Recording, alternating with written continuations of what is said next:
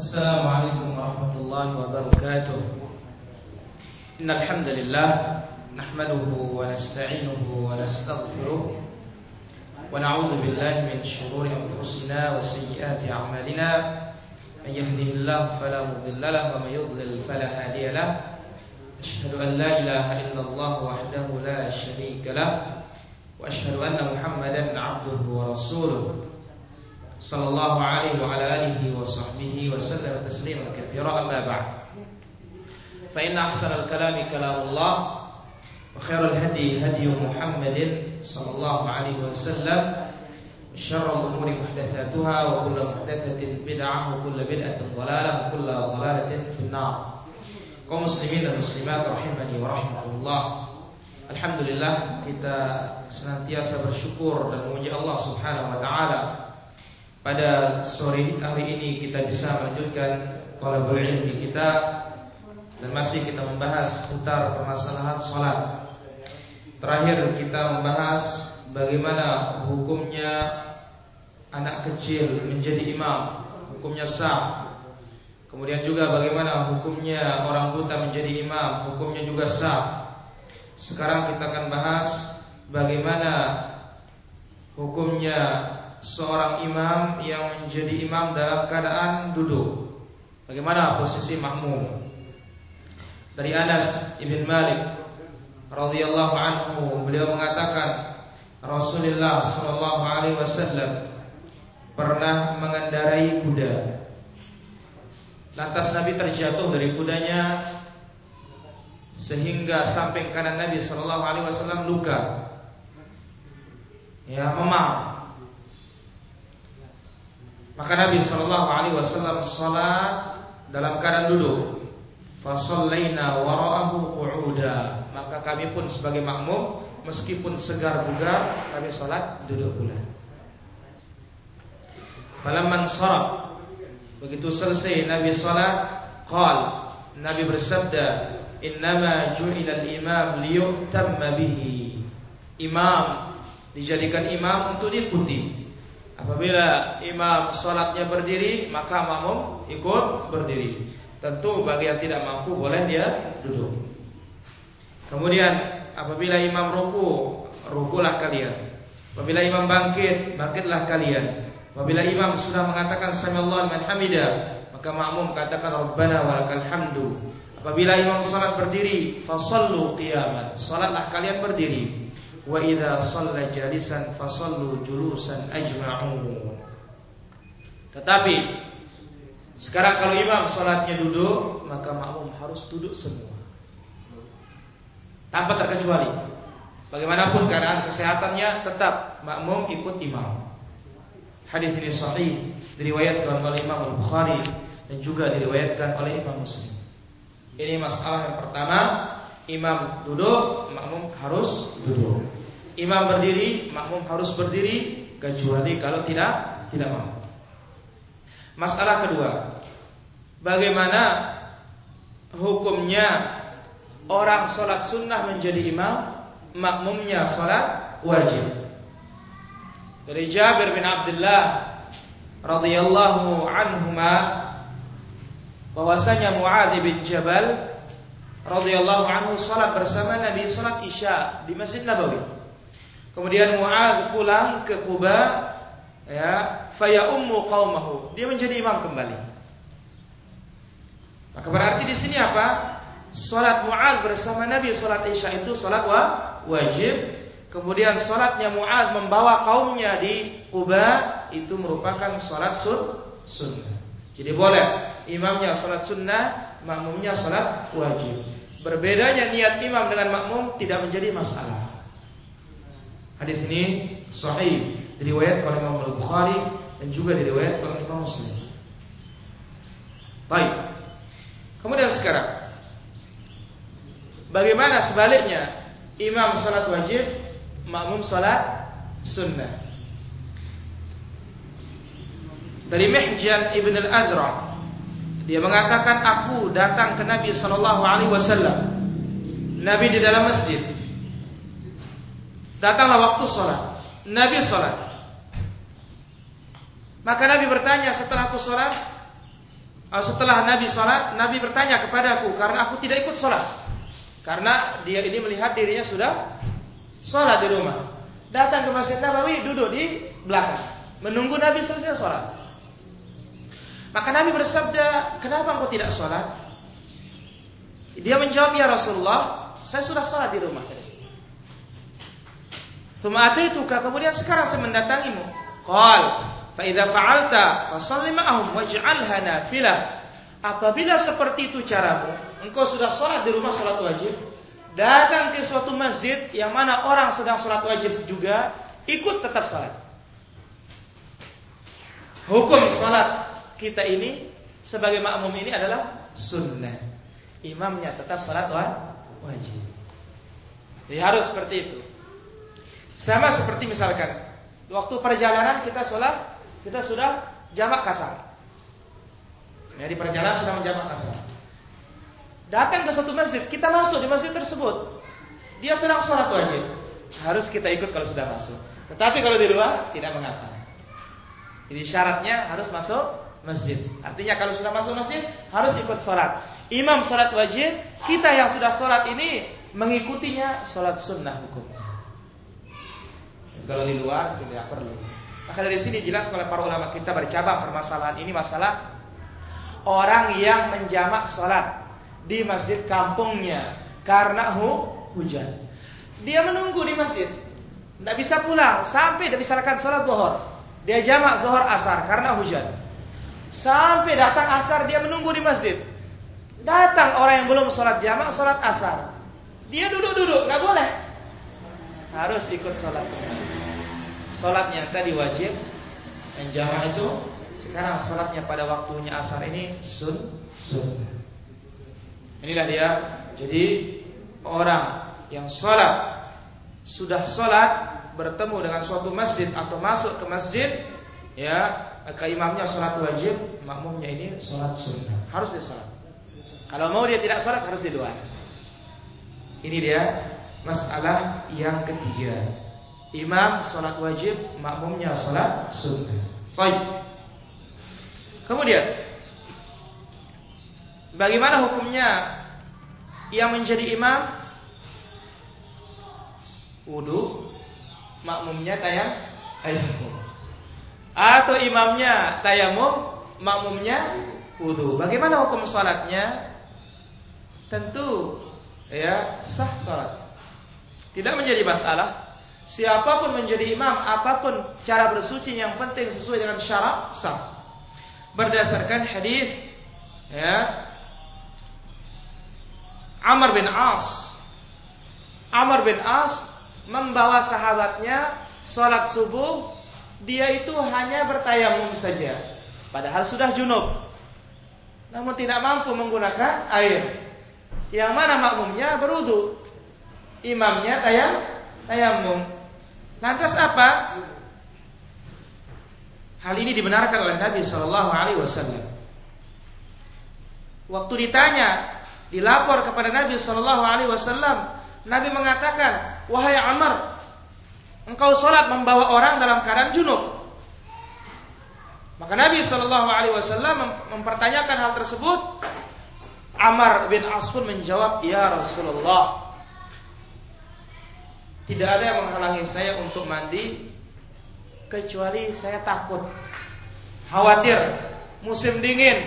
Saya mengingat firman Allah Subhanahu wa taala yang mana firman Allah mengatakan wala taqtulu anfusakum innallaha kana bikum rahima. Jangan kalian membunuh diri kalian sementara Allah Subhanahu wa taala kasihan terhadap kalian. Maka Rasulullah Shallallahu alaihi wasallam tertawa membenarkan apa yang dilakukan oleh Ammar atau oleh Ammar bin As. Jadi Ammar bin As tidak mandi junub, cukup dengan tayam tayamum karena khawatir dingin. Makmumnya ya wudhu tidak tidak apa namanya karena tidak ada hadas besar. Nabi Shallallahu Alaihi Wasallam membenarkan salatnya. Jadi sah imamnya tayamum, makmumnya beru berwudu. Atau ah, makmumnya tayamum, imamnya berwudu.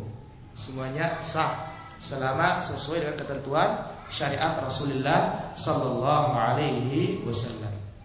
Masalah berikutnya lagi, bagaimana kalau imamnya musafir, makmumnya mu muqim. Ini juga sah sebagaimana hadis Ibnu Umar radhiyallahu anhu.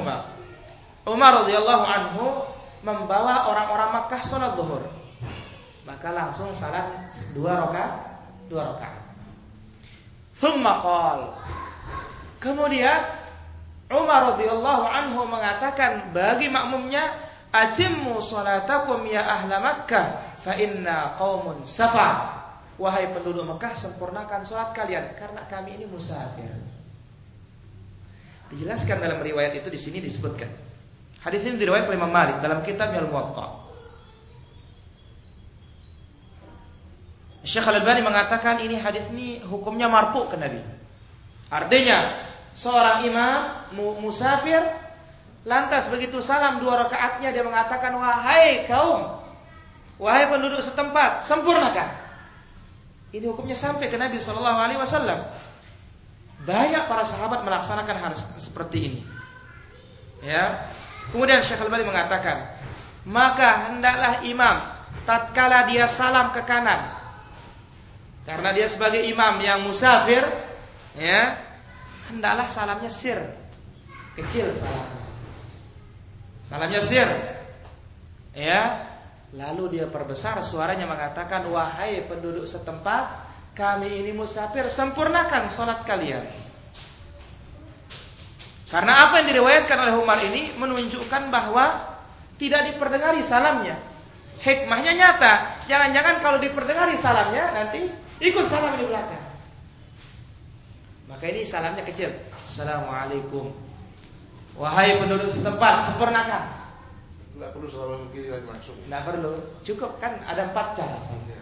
Assalamualaikum warahmatullahi Assalamualaikum warahmatullahi Yang kedua Assalamualaikum warahmatullahi wabarakatuh. Assalamualaikum warahmatullahi Yang ketiga Assalamualaikum warahmatullahi Assalamualaikum Yang keempat Hanya setengah satu lah ukurannya. Assalamualaikum. Hanya sedikit saja. Nah ini kecil suara salamnya diperbesar suara wahai penduduk Mekah sempurnakan sholat kalian. Karena kami ini musafir. Seandainya kata diberitakan sebelumnya kami musafir sholat kasar maka apa enggak apa dia besar suaranya. Nah, inilah dia jadi sah imamnya musafir makmumnya muqim. Baik. Tentunya imam sholatnya dua. Kalau itu yang empat. Sebaliknya sekarang. Kalau imamnya mukim, makmumnya musafir. Harus sempurna. Nggak boleh dia mengambil pas duanya. Imam. Ya, harus imam. Meskipun dia dapat satu atau dapat berapa saja, harus sempurna. Dari Musa ibn Salam al-Hudali dia mengatakan, Aku bertanya kepada Ibnu Abbas Bagaimana ya saya sholat apabila saya di Makkah? Apabila saya tidak sholat bersama imam. Faqala rak'atain sunnat Abil Qasim sallallahu alaihi wasallam. Engkau sholat dua rakaat kalau tidak sholat bersama imam. Berarti sholatnya qasar. Itulah sunnah Rasulullah sallallahu alaihi wasallam. Tapi berarti tentunya kalau sholat bersama imam harus sempur, sempurna. Kalau salah sendirian, kasar. Diriwayatkan oleh Imam Al-Baihaqi dengan sanad yang sahih dari Abu Mijlas, aku bertanya kepada Ibnu Umar, "Wahai Ibnu Umar, seorang musafir menemukan imam sudah dapat dua. Apakah cukup dia masuk rakaat ketiga itu salam imam, makmumnya ikut salam? Qal fadhahika wa qala yusalli bi salatihim. Umar tertawa, Ibnu Umar tertawa. Ya enggak, ikuti. Ya. Jangan pas dua, kita tunggu aja dua, bila salam bareng. Tidak bisa. Karena mengingat kembali kepada niat dari seorang imam yang mukim yaitu sempur, sempurna. Jadi kalau imamnya musafir dua, makmum lengkap. Kalau imamnya mukim, makmum pun harus lengkap. Baik, ada suatu masalah sekarang. Kita sholat maghrib, imamnya sholat isya. Boleh apa tidak? Boleh kalau dari awal. Begitu rakaat ke ketiga kita tasyah, tasyahud, salam. Kemudian kejar satu rakaat lagi. Setelah salam nambah tiga. Atau cara yang kedua duduk rakaat ketiga sampai tunggu tahiyat terus sampai imamnya sah salam kita barengan salam. Tidak boleh kita menunggu. Ah ini kebetulan baru dapat satu imamnya. Kita ini makmum dapat karena kita ini makmum sebagai sholat maghrib. Nggak boleh kalau seperti itu. Nggak boleh. Ya, imam sholat isya empat rakaat, kita makmum belum sholat maghrib, kita mau maghrib. Sementara imam baru dapat satu, berarti kan pas tinggal tiga ini. Boleh seperti ini nggak boleh? Kenapa? Imamnya harus empat. Ya, nggak boleh kecuali kalau mulai dari awal baru diperbolehkan. Ini dia dijelaskan oleh para ulama kita. Ibnu Abbas ditanya, Kenapa orang musafir sholat rakaatin kalau sendiri? Kemudian empat apabila mengikuti imam mukim. Maka Ibnu Abbas menjawab itulah sunnah Rasulullah Sallallahu Alaihi Wasallam. Jadi intinya masalah yang keempat ini ya yaitu musafir menjadi imam dua kalau empat. Tapi kalau musafir menjadi makmum harus mengikuti sholat imam, harus tamam, harus sempurna, sempurna. Baik. Imamatul rajul bin nisa. Ya, laki-laki mengimami para wanita. Telah lewat hadis Nabi sallallahu alaihi wasallam sebaik-baik sabnya para wanita yang paling akhir, yang paling jelek, yang paling awal. Berarti sah, tetap sah laki-laki menjadi imam, kemudian makmumnya perempuan tetapi tidak boleh sejajar meskipun istri, mesti dia di belakang di belakang. Masalah berikutnya, bagaimana hukumnya wanita mengimami keluarganya sesama wanitanya? Ini juga boleh. Sebagaimana Rasulullah Shallallahu Alaihi Wasallam menziarahi Ummu Waraqah binti Abdullah bin Harith rumahnya, maka disiapkan dia tukang azan, kemudian diperintahkan beliau untuk mengimami keluarganya di rumah. Sebatas itu para wanita. Tetapi kalau wanita mengimami laki-laki tidak ada jalan sama sekali. Karena apa? Allah Subhanahu wa taala menjelaskan ar-rijalu qawwamuna 'ala nisa. Laki-laki itu pemimpin para wanita. Kemudian juga dari praktek-praktek Nabi sallallahu alaihi wasallam, tidak ada hak wanita itu untuk menjadi depan. Justru semakin akhir dia semakin baik. Baik. Bagaimana hukumnya wanita mengimami wanita?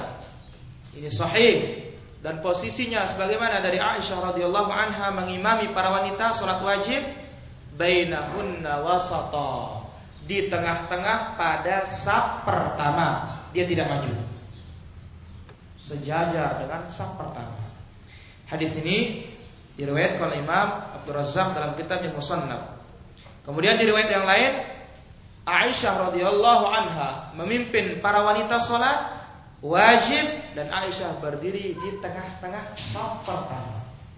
Inilah dia posisi imam wanita. Inilah dia masalah yang berikutnya.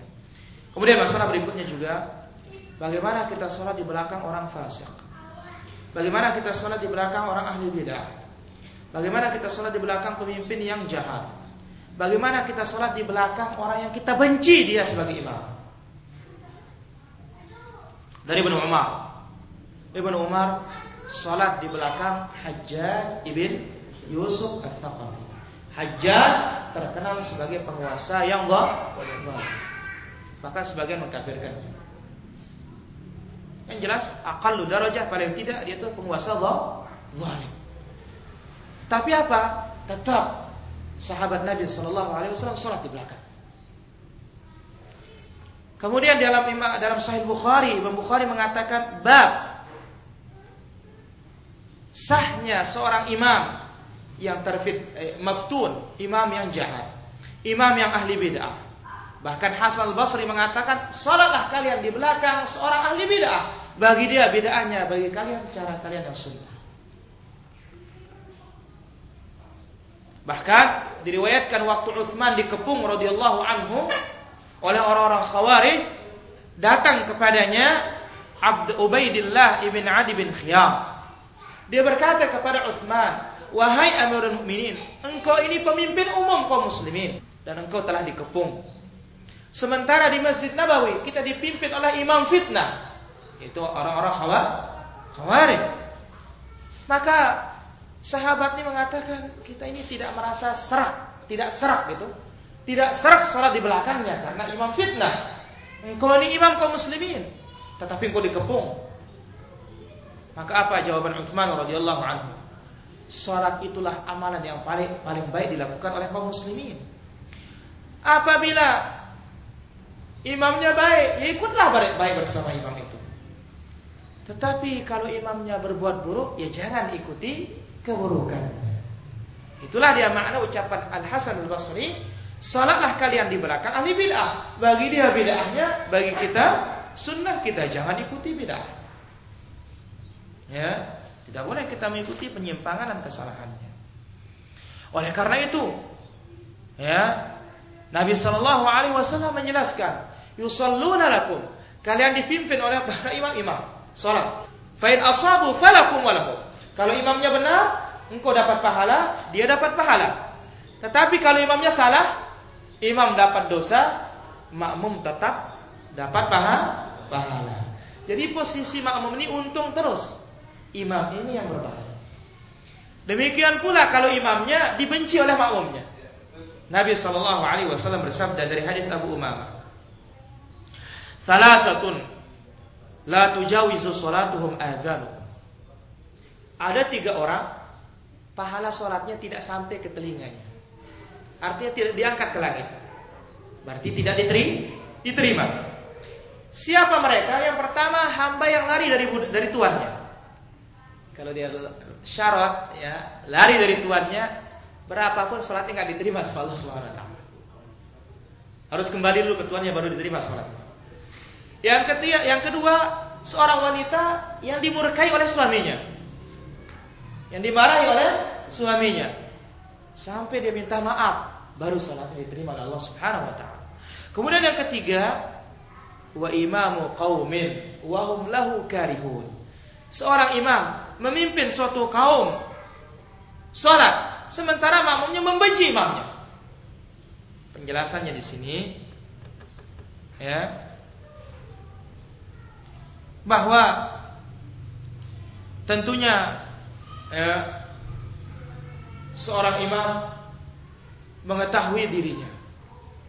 Oleh karena itu disebutkan dalam hadis yang lain salah seorang sahabat Nabi Shallallahu Alaihi Wasallam begitu kamat langsung aja maju. Selesai salam, sahabat ini minta maaf. Eh, saya minta maaf tadi kata. Seharusnya saya minta izin baru menjadi imam. Saya mengingat hadis Nabi Sallallahu Alaihi Saya minta izin baru saya menjadi imam. Maka makmumnya mengatakan, wahai sahabat Nabi, kenapa kami keberatan? Enggak ada hak kami keberatan. Engkau adalah sahabat Nabi. Kami ridho engkau menjadi imam. Bukan begitu masalahnya. Tetapi saya mendengar hadis Nabi Wasallam. Siapa yang memimpin suatu kaum menjadi imam, sementara yang makmumnya tidak setuju, tidak senang, maka sholatnya tidak diangkat oleh Allah Subhanahu Wa Taala. Sahabat mengatakan, uh, makmum mengatakan, bagaimana kami tidak akan senang? Engkau pembela Nabi Sallallahu Alaihi Wasallam.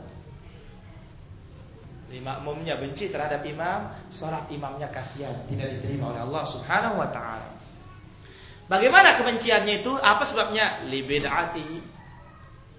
Karena bid'ah au fisqihi atau karena kefasikan imamnya ya au jahlihi atau karena kebodohannya terhadap agama agama la karah li amrin dunyawi bukan dibenci karena perkara dun dunia. Mungkin ada permusuhan dengan dia. Tidak. Tapi karena urusan apa namanya? Din. Urusan agama agama. Dia dibenci maka di sini kasihan imamnya menjadi imam. Tidak sah sholatnya. Kalau makmum tidak ada masalah aman. Posisi makmum siapa pun menjadi imam, tetap makmum itu untung terus. Nah ini dia hukum ya sholat di belakang orang fasik, di belakang ahli bid'ah, di belakang di belakang penguasa yang jahat dan belakang orang-orang yang dibenci menjadi imam. Baik, habislah masalah mengimami ini. Sekarang begitu salam, mana sih afdalnya? Apakah pindah ke kanan atau pindah ke kiri. Dari hal bapaknya Qabisah radhiyallahu anhu, dia salat bersama Nabi sallallahu alaihi wasallam. Nabi sallallahu alaihi wasallam berputar, berpaling ke kiri dan ke kanan. Berarti kedua-duanya boleh. Assalamualaikum warahmatullah Assalamualaikum warahmatullah Astaghfirullah Astaghfirullah. Allahumma antas salam Wa minkas salam. Tabarak tadal jalal ikram. Mau ke kanan pindahnya boleh Mau ke kiri juga boleh.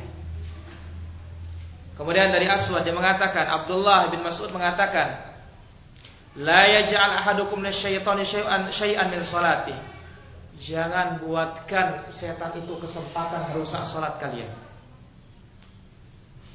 Yara anna haqqan ali alla yansarif illa an yamini. Bagaimana dia memandang tidak sah berpaling ke kiri. Harus ke kanan saja. Itulah tipuan syaitan.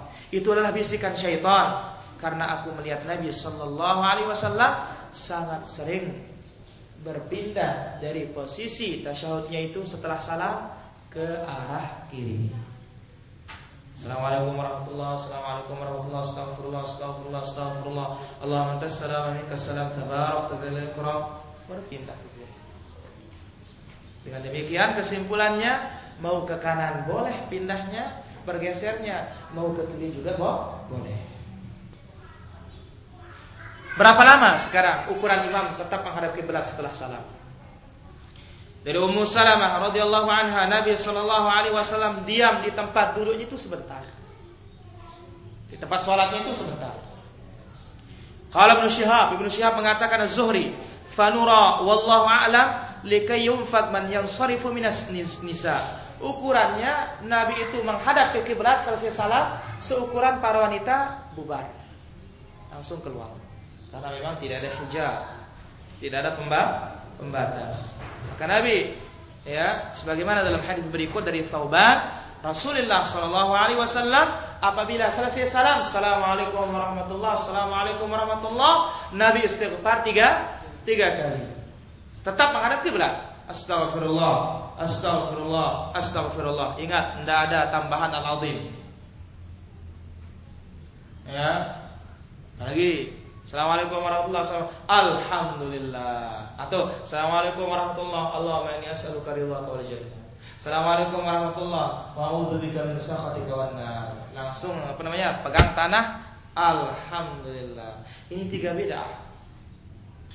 Yang dari Nabi Assalamualaikum warahmatullahi Assalamualaikum warahmatullahi Nabi istighfar tiga kali Astaghfirullah Astaghfirullah Astaghfirullah Allahumma antas salam wa minkas salam tabarakta dzal jalali wal ikram. Pertanyaan, mana lebih bagus iya dzal jalal dengan dzal jalal? Lebih fasihnya dzal jalal, tetapi ya juga riwayatnya sahih. Ya, tabarakta dzal jalal wal ikram itu lebih fasih. Iya dzal jalal juga sahih riwayatnya dalam sahih Muslim. Aku bertanya kata Walid kepada Imam Al-Auza'i, bagaimana sih istighfar itu? Istighfar itu engkau katakan astaghfirullah, astaghfirullah, astaghfirullah. Tidak ada al-azimnya. Hadis ini sahih diriwayatkan oleh Imam Bukhari. Jadi dalam riwayat Bukhari itu enggak ada iya. Dalam riwayat Muslim dari Aisyah Nabi Shallallahu alaihi wasallam begitu salam tidak lama duduknya di tempat tasyahudnya itu. Hanya sebatas istighfar kemudian mengatakan Allahumma antas salam wa minkas salam tabarakta dzal jalali wal ikram. Dalam riwayat Ibnu Numair, ya dzal jalali wal ikram. Barulah dia berpindah ke kiri maupun ke kanan. Makmum pun demikian. Makmum pun demikian. Kenapa? Sebagaimana penjelasan Ibnu Taimiyah, Nabi katakan, jangan kalian dahului aku al-insiraf. Di antara bentuk insirafnya itu, belum imam bergeser ke kiri ke kanan, kita duluan. Nah, ukuran boleh bergerak itulah dia. Tabarakta dzal jalali wal ikram atau tabarakta ya dzal jalali wal ikram. Ya terkecuali ya imamnya mungkin mengambil keutamaan selesai maghrib, selesai subuh membaca apa?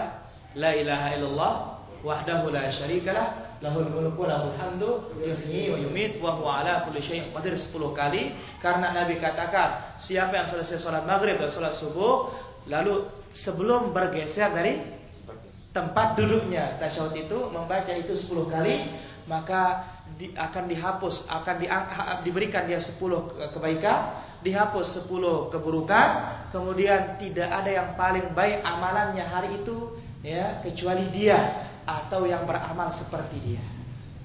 Dan dia menjadi manusia terbaik amalannya hari itu. Khusus subuh subuh dan maghrib saja dia menjadi manusia terbaik amalannya hari itu Khusus sholat subuh ada lagi zikir yang lain semisal seperti itu tapi 100 kali sebelum bergeser dari tempat duduk juga. Ya apa bunyinya? La ilaha illallah wahdahu la syarikalah lahul mulku wa lahul hamdu yuhyi wa yumiit biyadihil khair wa huwa ala kulli syai'in qadir. 100 kali. Nabi katakan dia penduduk bumi yang paling afdal amalan. Kecuali ada yang datang seperti itu melaksanakan. Ini khusus setelah maghrib, setelah su subuh. Tapi itu, misalkan makmum nggak baca itu, ya sudah begitu tabarok ya adalah jalal Quran langsung bergeser boleh. Ya makmum jangan lewatkan ini. Namanya suatu sunnah itu disebut oleh para ulama kita, laksanakan meskipun sekali, ya saya engkau akan menjadi ahlinya. Apalagi ini keutamaan besar, ya akan diberikan 10 kebaikan. Dihapus 10 keburukan. Diangkat 10 derajat. Kemudian tidak ada orang yang paling afdal amalannya kecuali orang tersebut atau yang beramal semisal dengannya. Inilah dia ya ukuran lama kita duduk di tempat kita selesai sholat. Masalah berikutnya, bagaimana hukumnya imam lebih tinggi tempatnya daripada makmum? Bagaimana hukumnya? Dari Abu Mas'ud Al-Ansari, beliau mengatakan Rasulullah Shallallahu alaihi wasallam melarang imam berdiri di tempat yang lebih tinggi daripada makmum. Lain halnya kalau masjidnya lantai dua. Lain halnya. Khusus misalkan ya karena ada kita lihat masjid model masjid lama biasa keramiknya atau ditinggikan di tempat mihrabnya. Ya. Mihrabnya ditinggikan makmumnya agak rendah. Ini dilarang oleh Nabi Shallallahu Alaihi Wasallam. Harus sama-sama. Kemudian dari Hudzaifah, Hudzaifah ini membawa orang sholat di tempat lebih tinggi. Maka Abu Mas'ud al Ansari menarik gamisnya. Begitu selesai sholat, wahai Hudzaifah, tidakkah engkau tahu Nabi Shallallahu Alaihi Wasallam melarang imam lebih tinggi dari makmumnya. Qala bala iya saya tahu. Saya ingat ketika aku menarik bajuku. Ya, tetapi kalau ada maslahat imam memperlihatkan salat sunnah sesuai dengan cara Nabi, boleh saja. Sebagaimana Rasulullah Shallallahu Alaihi Wasallam salat di atas mimbar, tetapi tidak selama sekali sekali. Nah ini. ini. Tapi yang ada kan di masjid-masjid model lama tuh lebih tinggi, lebih tinggi dan terus menerus. Nabi di atas mimbar, mimbarnya tiga tang, tiga tangga. Sekali dua, Nabi katakan kenapa saya sholat di atas mimbar? Kata Nabi Sallallahu Alaihi Wasallam, dita'lamu salati supaya kalian tahu sholat. Tapi kalau terus menerus ini tidak diperbolehkan oleh Rasulullah Sallallahu Alaihi Wasallam. Pertanyaan berikutnya, di manakah posisi makmum yang sendirian. Kalau berwanita tetap di belakang. Tetapi kalau laki-laki dari Ibnu Abbas radhiyallahu anhu dia mengatakan aku sholat bersama Nabi sallallahu alaihi wasallam pada suatu malam, aku berdiri di sebelah kiri Nabi. Fa akhadha Rasulullah sallallahu alaihi wasallam bi ra'si min wara'i. Maka Nabi tarik kepala aku dari belakang.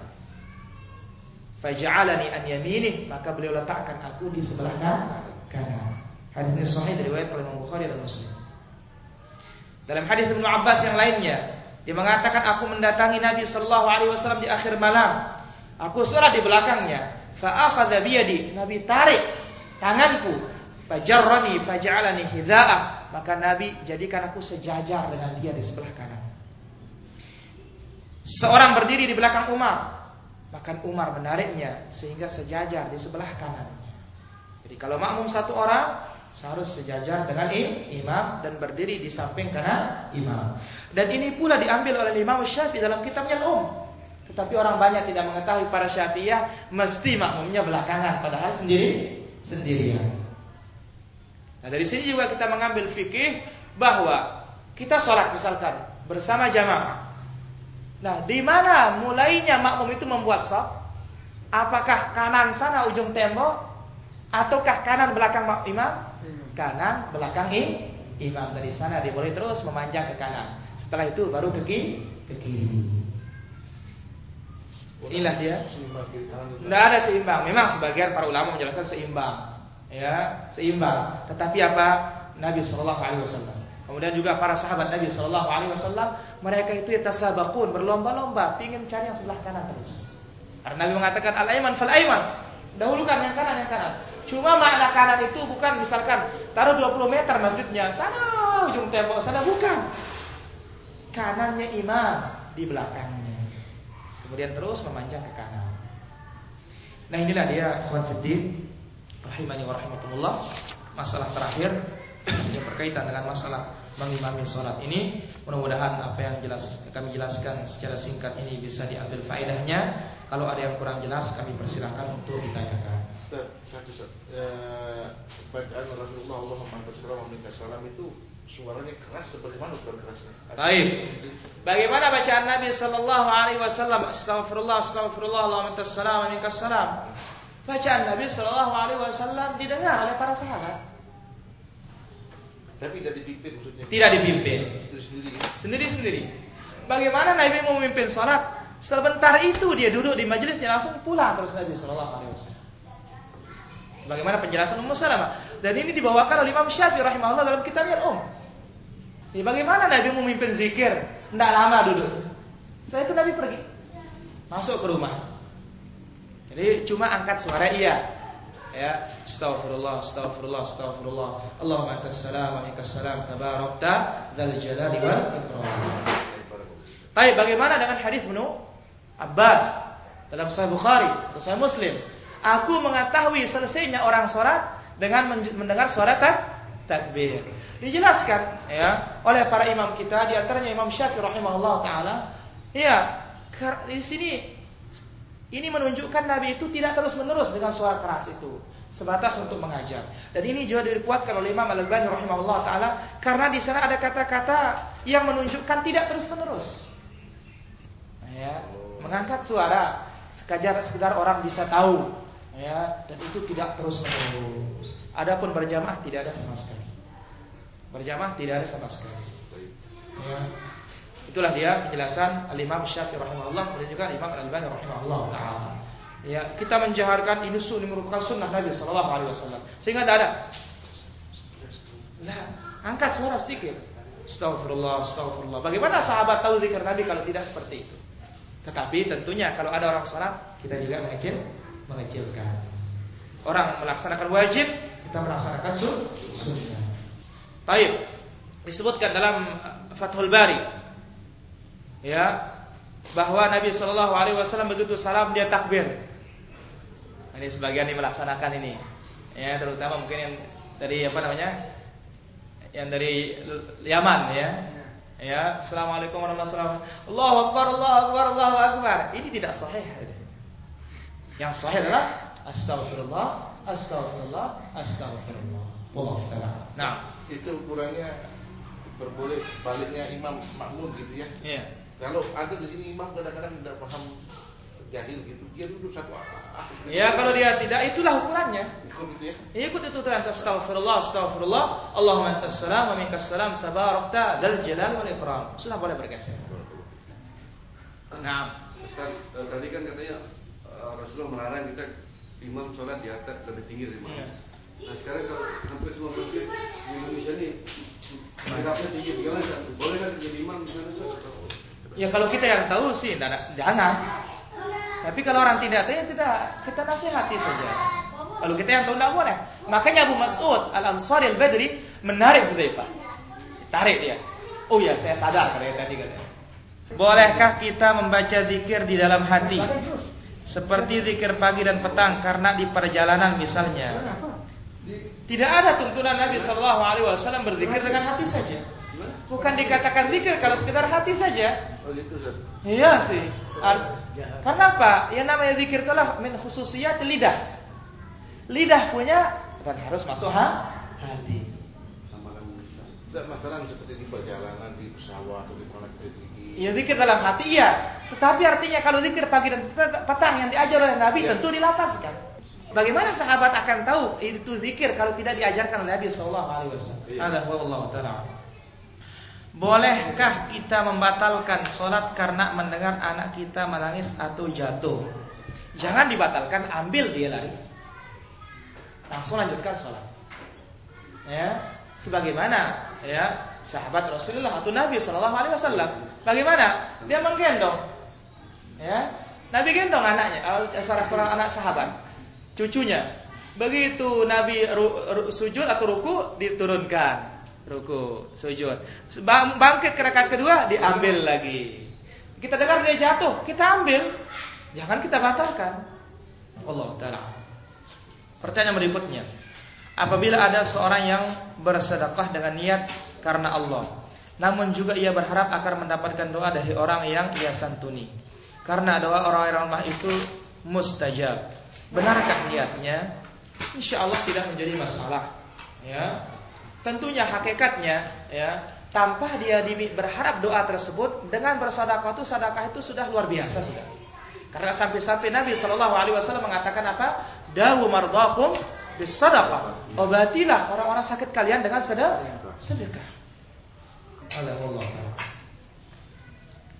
Bagaimana dengan sedekahnya? Insya Allah sedekahnya sah.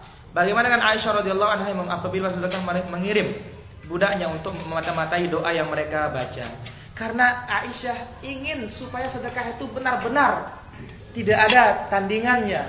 Karena yang namanya sedekah Allah terima kalau itu dari harta yang halal sebiji korma dikembangkan oleh Allah seperti sehingga menjadi besar gu- gunung. Apalagi dia besar. Maka sekarang kalau dibalas dengan doa, ya hanya doa itu kita dapat.